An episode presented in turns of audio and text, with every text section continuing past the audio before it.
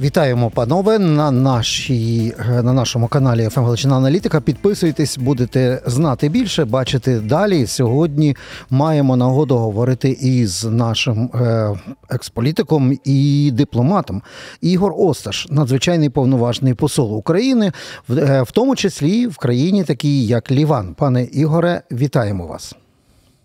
Доброго дня усім нашим слухачам, незламним слухачам.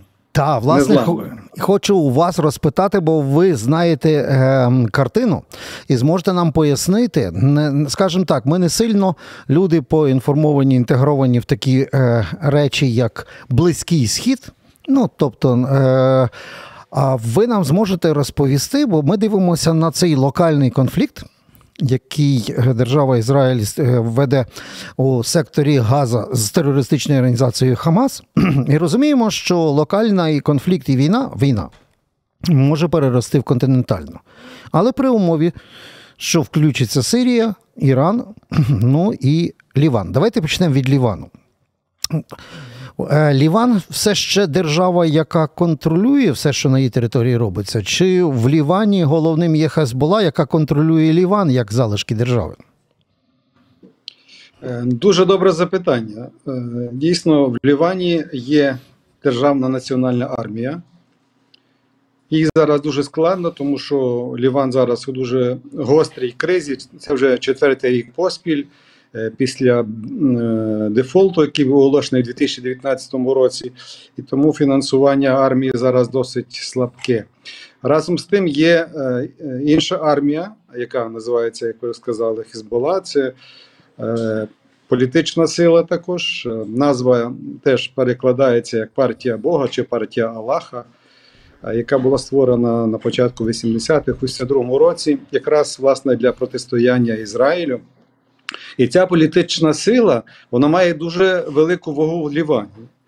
Е, Тобто, це е, фракція в парламенті, вона серйозно впливає на обрання президента, і це означає, що вона має також і досить потужну розложену соціальну мережу шкіл, медичних закладів.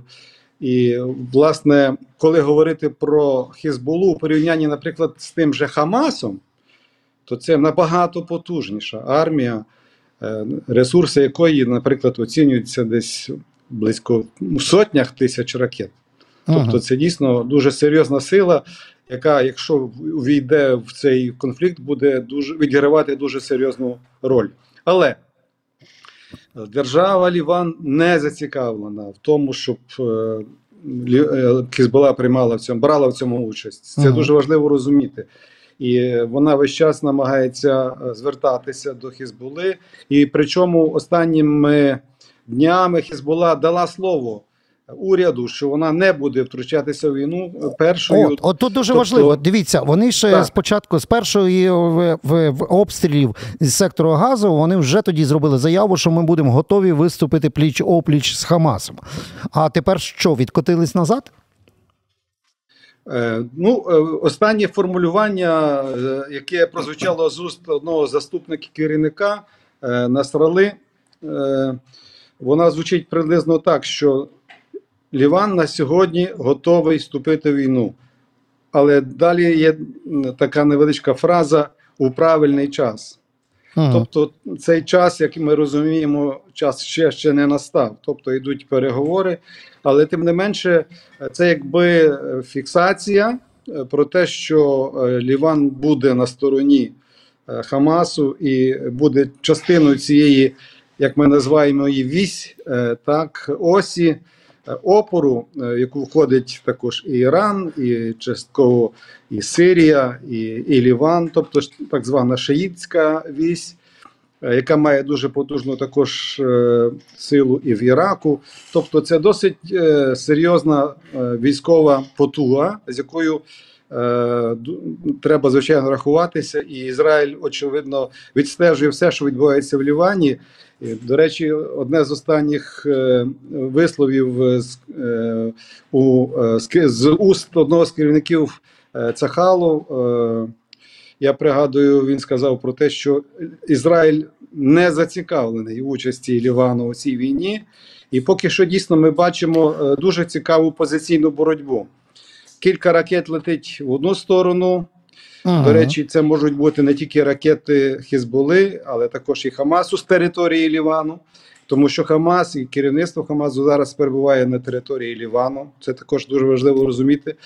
І е, також дуже важливо розуміти, що на території Лівану на сьогодні є понад 450 тисяч палестинських біженців. Мгм. Вони Добре. зосереджені у 12 таборах, але вони також е, є певною загрозою цій ситуації для Лівану, тому що е, Ліван не хотів би дестабілізації. Так, України. пане Ігоре, але подивіться, ми вже бачили, що ці обміни отими точковими ударами вони почалися з одразу. Спочатку в прикордонний пост обстрілюють протитанковою ракетою, отримують відповідь. Це 11 жовтня. А потім пішло е, поїхало. Так, от це з варіантів, які ми чули, на південь Лівану.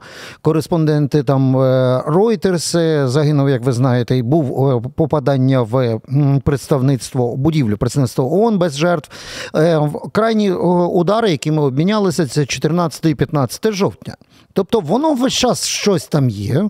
Відповідно, Цагал теж зосередив і готовий воювати, як вони заявили, на два фронти на півдні і на півночі. І тому тут дуже важливий момент, чи можуть ем, бойове крило Хезболи разом за підтримки Ірану, який вже це заявляв декілька днів тому, е, нікого не слухати, а просто перейти кордон і почати війну на півночі Ізраїлю. Е, Ну, дивіться, е, що треба розуміти, так е, дійсно є перші жертви, але вони обмежені. В Лівані загинула одна пара, двоє людей недалеко від Шебаа. До речі, ферма Шебаа це таке місце, де власне відбуваються основні зараз події. Місце, яке є супереч... місцем суперечки за, те... за територією. Львів'ян вважає їх своєю територією. Зараз вона ці території окуповані Ізраїлем. Власне, в цих на цьому півдні Лівану і літають ці ракети. Е, було е, треба додати до того, що ви сказали, що е, похорони журналіста мали досить серйозну.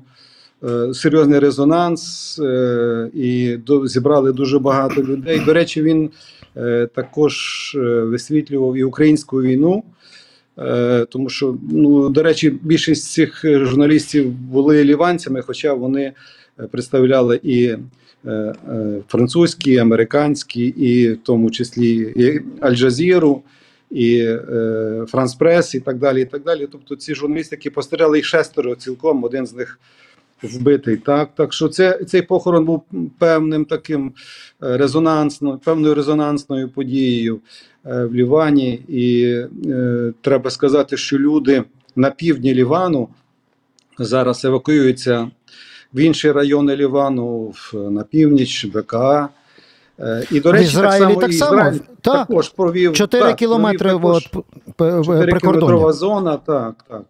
Е, До цього, до цього ще додам, що в п'ятницю дійсно був візит е, міністра закордонних справ Ірану до Бейруту.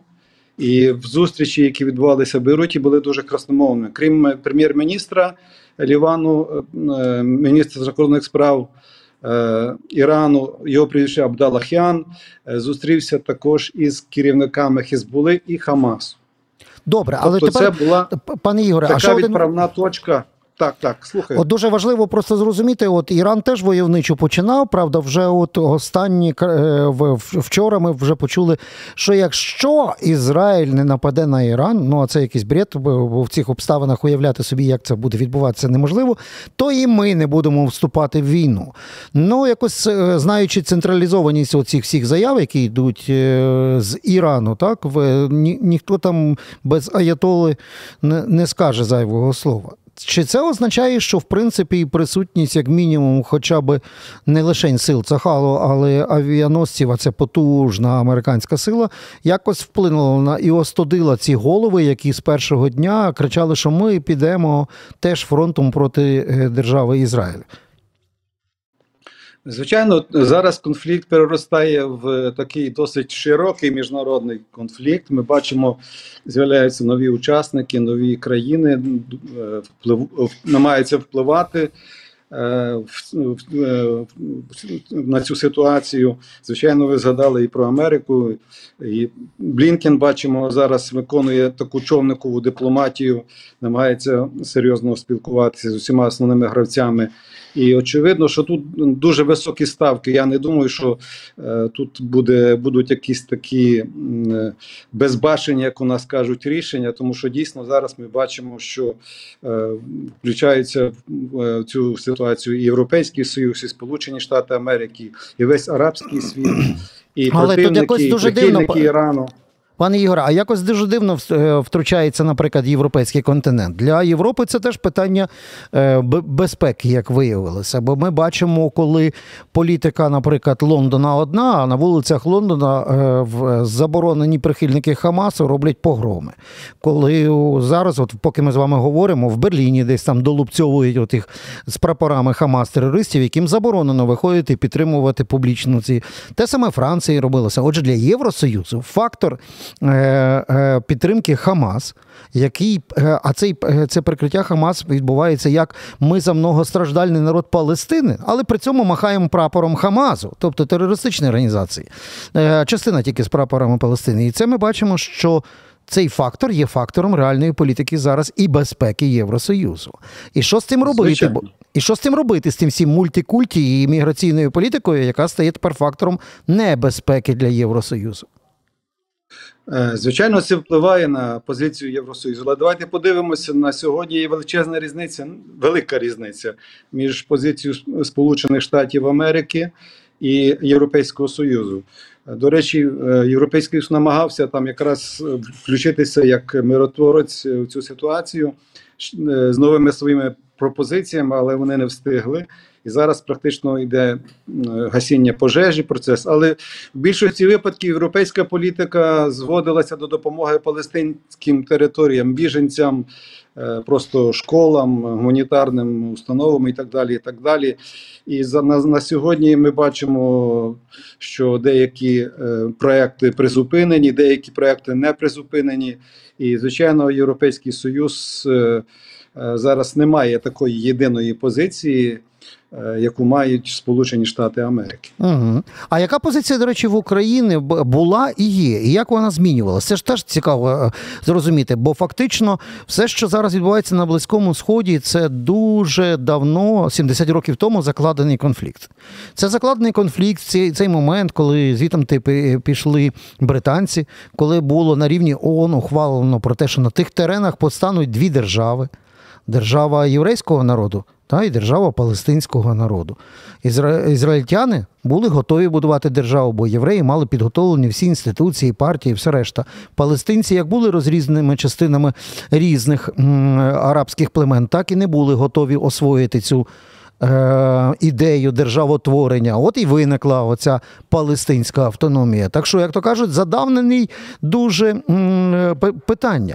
І от в цьому плані держава Україна за останніх 30 років мала е, якусь одну чітку лінію щодо палестинської автономії або палестинської держави, якої нема. Я думаю, що на сьогодні наша позиція буде дуже близькою до е, загальноєвропейської позиції. Е, Україна поступово стає, так би мовити, членом команди європейської політики. І я думаю, що більшість е, рішень, які будуть прийматися в Україні, будуть, будуть десь перебувати в цьому, скажімо так, е, в резонансі з європейською політикою. Ясно, що для нас зараз головне це захист наших громадян, і ми бачимо досить активні е, рухи нашої держави пов'язані із. е, З евакуацією наших громадян з Ізраїлю, як ви знаєте, вже два рейси е, е, було, відбулося, і це по майже 400 українських громадян. Ще близько 260 громадян чекають на евакуацію Е, з іншого боку, так, е, з боку е, єгипетського, скажімо так, і туди відбув наш повноважний справ людини. Але, на жаль, поки що той дозвіл, який нібито був на початках з, з боку Ізраїлю відкликаний, тому там дійсно є проблема із нашими біженцями на півдні е, Гази. Ну, це поточні, як то кажуть, речі, які мають вирішувати наші дипломати, консули або інші е, безпекові речі. Це поточні. А я більше про загальну філософію хотів вас, пане Ігоре, розпитати. Ну, ризикне Асад після того, як йому вдалося втриматися при владі завдяки штикам Путіна, е, щось робити більше, ніж провокаційні обстріли з голландських висот по кібуцах е, через кінарет. Чи е, ризикнуть аятоли домовлятися, оце кри- кричати: ми шиїти, друзі шиїти з Іраку, поможіть, ми готові перейти ваші території і наземно долучитися. Чи будуть руками Хезболи воювати? Чи, здасть, чи вдасться е, дестабілізувати Йорданію і ось ці типа масові мітинги в підтримку чи то палестинців, чи це Хамазу, щоб перевести їх в реальний е, удар з, з півдня? Ну, тобто дестабілізувати Йорданію. О, я от про цих сусідів. Чи можна це все зробити, чи там треба кожен окремий кейс розбивати? Адже на це ставка робилася. Ну, ви знаєте, давайте розпочнемо з Йорданії, будемо рухатися до Сирії. Е, Йорданія теж дуже серйозно стурбована ситуацією, тому що історії Йорданії були чорні дні, пов'язані саме з палестинськими біженцями. У 1970 році король, король Хусейн воював проти Йорда... е, палестинських бойовиків. До речі, багато з них е, і багато палестинців з Йорданії е, в той час е, е, власне емігрували до Лівану. В Лівані було так звані три хвилі палестинських біженців. Перша була після війни 47-49 років, е, друга була е, власне з Йорданії, і третя в Сирії після початку сирійської війни. Е, Так що, в принципі, е, тут е, є такий гіркий досвід, тому Йорданія також може, скажімо так, серйозно постраждати через події в секторі Газа. З іншого боку, Сирія, ми розуміємо, що сама очевидно також не буде приймати різких різких рухів, різких рішень. Е, Навіть прозвучало вже застереження з боку е, Об'єднаних Арабських Еміратів, коли перші е, постріли з боку з території Сирії полетіли в бік Ізраїлю. Але також сирійці прекрасно розуміють, що е, е, вони що, що вони можуть отримати у відповідь, тому що вже, як ви знаєте, зруйновано два головні аеропорти країни: це. Дамаск і Алепо. Е, Так, практично е, є також розуміння, що е, вони мають справу з досить, досить серйозною військовою потугою.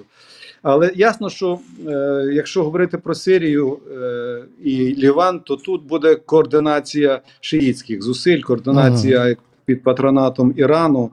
І очевидно, що на цьому етапі рішення ще не прийнято. Я думаю, що багато буде залежати від того, чи почнеться наземна операція, яка відкладається зараз, і, і багато буде залежати власне від того, е, якими жертвами е, чи кількістю жертв від кількості жертв е, палестинського населення в секторі Газа. Угу. Тому що ми прекрасно розуміємо зараз е, ну, одна позиція багатьох країн вона полягає в тому, що дійсно дуже багато. Дуже е, жорстко, дуже жорстка, жорсткий напад на, на Ізраїль, власне, і багато жертв е, саме цивільного населення. Тобто, все в, е, цій війні зараз буде вимірюватися е, цивільними жертвами, наскільки вони будуть великими, і наскільки вони зможуть спровокувати е, вже реальну гарячу Так. фазу війни. Пане Ігоре, ну ми, е, ще тут є інші гравці, звичайно, в цих двох гравців я ще хочу згадати. Ну, це дуже цікавий такий м, мікрокраїна з багатьма е, з величезним баблом і великими впливами. Вони в тому числі страшенно люблять підтримувати, в тому числі і визнані терористичні організації. І я про, про Катар. Ну і ще є одна така штучка, називається Раша. Там в Кремлі завжди, як не Хамас, так Хезбола, як не Хезбола, так таліби приїдуть міняти опіум на нафту. Е, ну, ми ж розуміємо, що це, це теж дав, давні ігрища і Катару, і Кремля. От вони зараз в цьому випадку є просто вигодо е, ну, набувачі, вони просто хочуть е, чужими руками каштани з вогню, чи вони є режисерами ляльководами? Я думаю, що якщо говорити про Москву, то е, якоюсь мірою вони є також і, режисерами, тому що не одна делегація, як ви сказали, е, відвідала Червонокам'яну, е, відвідала Москву, і, звичайно, тут щупальця і, руки Москви є однозначно. Ми повинні це розуміти. Тому навіть Путін досить жорстко, як, е, як я так розумію, з точки зору Ізраїлю, навіть висловився про е, ці е, серйозні е, про, про ці події. Власне, так є навіть думка експертів, що е, стосунки Путіна і Нетаньяху е, практично зупинилися, тобто отримали досить серйозний удар. І далі не зрозуміло, як, як насправді вони будуть розвиватися, але на, на цьому етапі дійсно Ізраїль дуже незадоволений позицією е, Москви. І це означає, що е, Москва хоче отримати серйозні дивіденди саме з арабського е, е, поля е, у, у, цій, у цій війні. І очевидно, що А що вона хоче? От, пане Юре, а що вона хоче отримати? Ну, благодарність кегібіст Путіна вже від Хамасу отримав. Що реально від цього е, від цієї війни вони хочуть отримати? Ну, Тут треба розуміти, що головним, головною мотивацією Росії є також е, стосунки з Іраном. І Угу. власне тут на, на цьому е, на власне в у цій спарці, я б сказав би точно так. Очевидно, також е, вирішується дуже багато питань. І Очевидно, що однозначно Іран сьогодні перебуває на прямому зв'язку із Росією. Тобто, І пане Ігоре, ви хочете сказати, воюємо, воюємо руками Хамазу на території Ізраїлю, але дивіденди беремо в, в Тегерані від по осі Абсолютно. Москва-Тегеран. Е, Зрозуміло, мені вже показують, що ми, ми в ліміти часу вже наші перебираємо, але хочу ще завершити од, од, одним моментом, чи ем, воєнними.